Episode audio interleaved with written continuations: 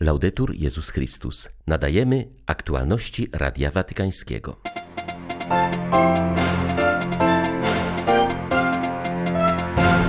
Papież zachęca więźniów, by z odwagą przeżywali czas uwięzienia, pamiętając, że jest to jedynie pewien etap w ich życiu. Robert Schuman przejdzie do historii jako inicjator integracji europejskiej. Jego proces beatyfikacyjny wykazał jednak, że był to człowiek głębokiej wiary, uważa przewodniczący papieskiego Komitetu Nauk Historycznych. W Watykanie rozpoczynają się letnie półkolonie. W tym roku są poświęcone encyklice Laudato Si. 21 czerwca witają Państwa ksiądz Krzysztof Ołdakowski i Krzysztof Brąk. Zapraszamy na serwis informacyjny. Dziś rano papież spotkał się z grupą 20 więźniów z rzymskiego zakładu karnego Rebibia. Franciszek przyjął ich w domu świętej Marty. Przywieźli mu w darze kosz chlebów z więziennej piekarni. Więźniom towarzyszyli dyrektor zakładu karnego, kapelan oraz kilku funkcjonariuszy służby więziennej. O okolicznościach tej niecodziennej audiencji opowiada kapelan ksiądz Moreno Versolato. Nie spodziewaliśmy się tej audiencji. Jest to prezent, który nasi więźniowie otrzymali od papieża, bo my mieliśmy w planach jedynie zwiedzanie muzeów watykańskich. Przyszło mi jednak na myśl, że skoro już jesteśmy w Watykanie, to może dałoby się spotkać z papieżem. Franciszek się zgodził i przyjął nas z wielką prostotą. Wszyscy byliśmy bardzo wzruszeni, wiedząc, jak wielkim uczuciem darzy on osadzonych. Papież rozmawiając z więźniami dodawał im otuchy, by nie bali się, by stawiali czoło temu trudnemu okresowi uwięzienia, pamiętając, że jest to tylko pewien etap w ich życiu. Przyznał też, że nadal utrzymuje stały kontakt z więźniami z Buenos Aires. Powiedział, że co 15 dni dzwoni do osadzonych w tym więzieniu, które zna osobiście. Chrześcijańskie korzenie Europy nie są eksponatem muzealnym. One uobecniają się w ludziach takich jak Robert Schuman, inspirując ich działania. Mówi ksiądz Bernard Ardura, przewodniczący papieskiego Komitetu Nauk Historycznych, a zarazem postulator procesu kanonizacyjnego Schumana. W ubiegłą sobotę Franciszek zatwierdził dekret uznający heroiczność cnót tego francuskiego polityka. Schuman przeszedł do historii jako szef francuskiej dyplomacji, który dał początek integracji europejskiej. Ksiądz Ardura zaznacza, że dziś społeczeństwo bardzo często zapomina o ideałach, którymi kierował się w swych europejskich aspiracjach. U podstaw jego politycznej działalności zawsze leżała służba osobie. Miał świadomość, że w zestawieniu z Imperium Sowieckim Zachód był enklawą wolnego świata i w tym wolnym świecie chciał stworzyć warunki, które będą służyły rozwojowi człowieka. Dlatego dążył do pojednania i zacieśnienia współpracy między narodami, opierając się na solidarności. Przygotowania do beatyfikacji Roberta Schumana potwierdziły zarazem, że ten francuski polityk był też człowiekiem wielkiej wiary, mówi ksiądz Ardura. Sa foi en Dieu Wiara Schumana była totalna. Całe jego życie, całe jego istnienie było w jakimś sensie zatracone w Bogu. Żył w sercu Boga. To właśnie z tej relacji czerpał on uzasadnienie dla swej działalności politycznej. Jednakże przeżywał on swoją wiarę w sposób dyskretny nie był zbyt ekspansywny. Nie chodził z wyciągniętym sztandarem, ale wszystkie jego czyny czerpały natchnienie z wiary. Zarazem chciał się rozwijać w swojej wierze, chciał zdobywać o niej wiedzę. Wiemy na przykład, że przez cały czas, kiedy żył w podziemiu podczas II wojny światowej, kiedy ukrywał się u trapistów i w innych klasztorach, poznał do głębi świętego Tomasza Zakwinu, jego summę teologiczną. Inspirował się również pismami świętego Augustyna. Był to człowiek, którego wiara dążyła do zrozumienia. Kochając Boga, chciał go poznać. A zatem wiara Roberta Schumana była skromna, nieostentacyjna, ale bardzo głęboka i dynamiczna. Już za kilka dni w Hiszpanii ma wejść w życie prawo o eutanazji i wspomaganym samobójstwie. Zostało uchwalone w marcu bieżącego roku bez konsultacji społecznych i pod płaszczykiem pandemii. Grupa młodzieży z Madrytu na znak sprzeciwu zorganizowała Tydzień dla Życia, łańcuch modlitwy, która potrwa do 25 czerwca. Pomysł zorganizowania tygodnia modlitwy zrodził się podczas cyklu wykładów na temat eutanazji pod tytułem Wartość życia. Jego inicjatorem jest grupa młodzieży z madryckiej parafii. Jak mówi Krystyna, Ustawa o eutanazji została zatwierdzona bez prawdziwej debaty publicznej. Pomyślałam sobie, że były dni modlitwy o ustanie aborcji i zdziwiło mnie i wszystkich moich kolegów, że nic nie zostało zrobione w sprawie eutanazji. Pomyśleliśmy, że jeśli nikt tego nie robi, to my to zrobimy. Modlitwa rozpoczyna się o 7.30 rano i trwa do 21.00. Chętni wybierają sobie swoje 30 minut i odmawiają różaniec w miejscu, w którym się znajdują. Ponadto ponad 20 klasztorów życia kontemplacyjnego będzie modlić się w tej intencji przez cały tydzień. Młodzi ludzie wierzą w siłę modlitwy.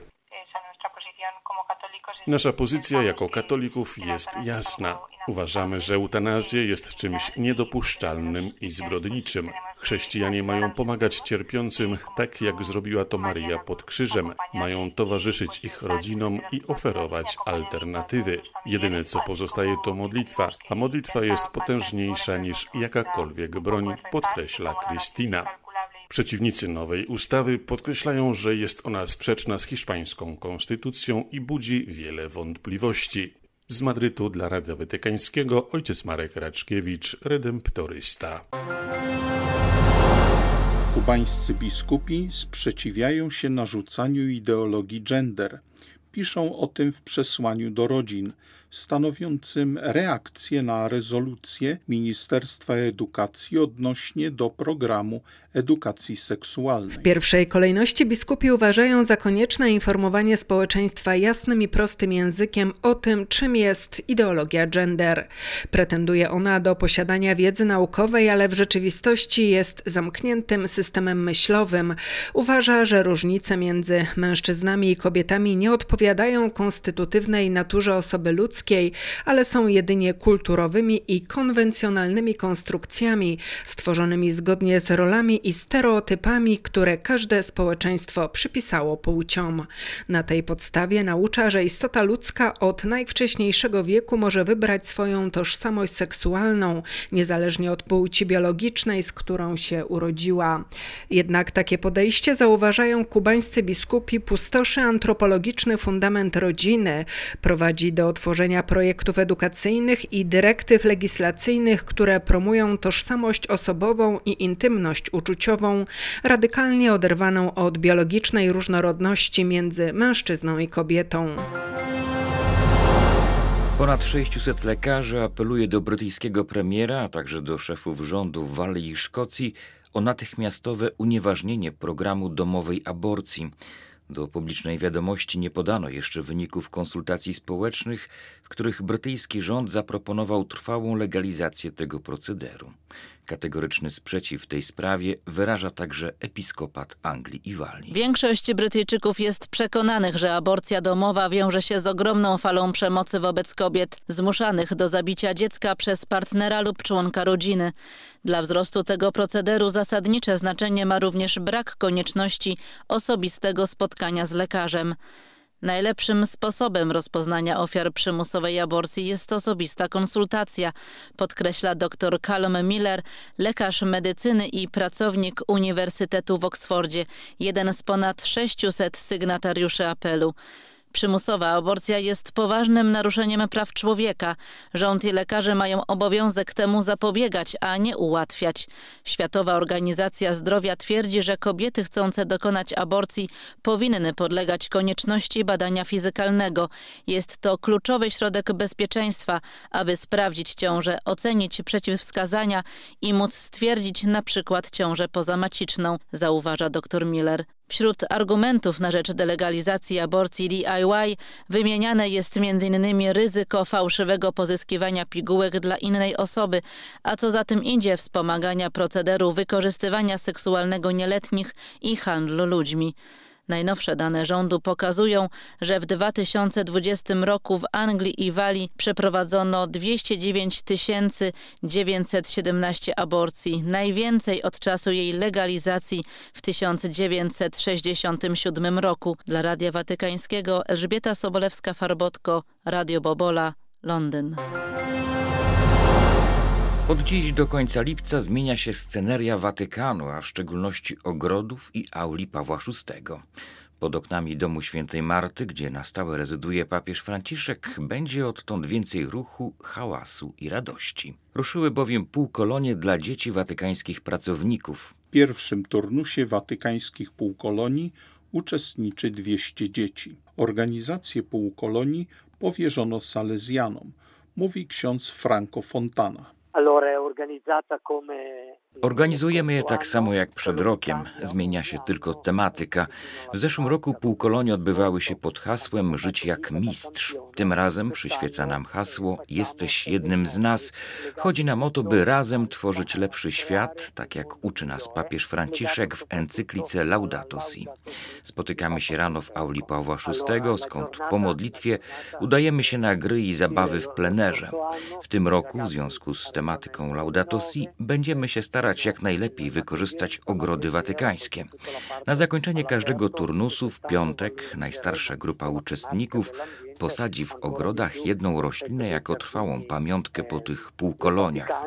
Po południu cały program będzie się odbywał w auli Pawła VI.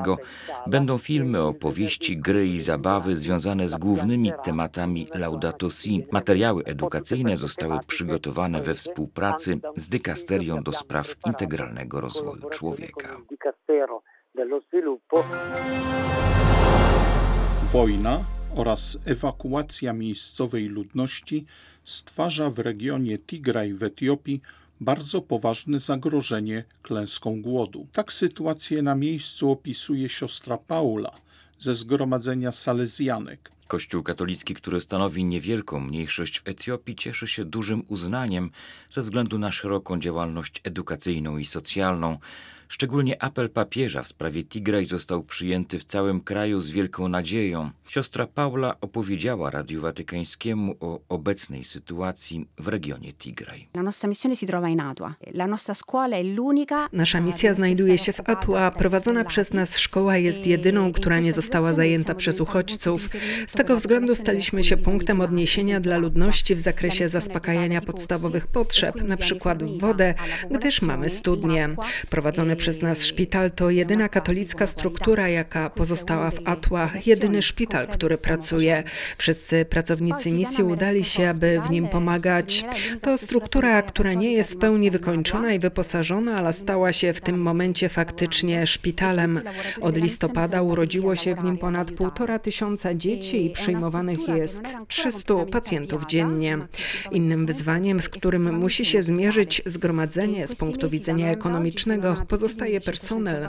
Od dwóch lat nie pracuje szkoła. Wszystkie subwencje i pomoc, które otrzymujemy na szkołę, przekazaliśmy szpitalowi, a więc dla chorych oraz osób przybywających z okolicznych wiosek.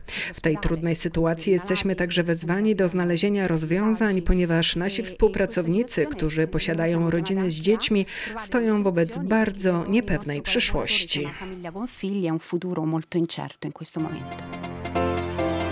Były to aktualności Radia Watykańskiego.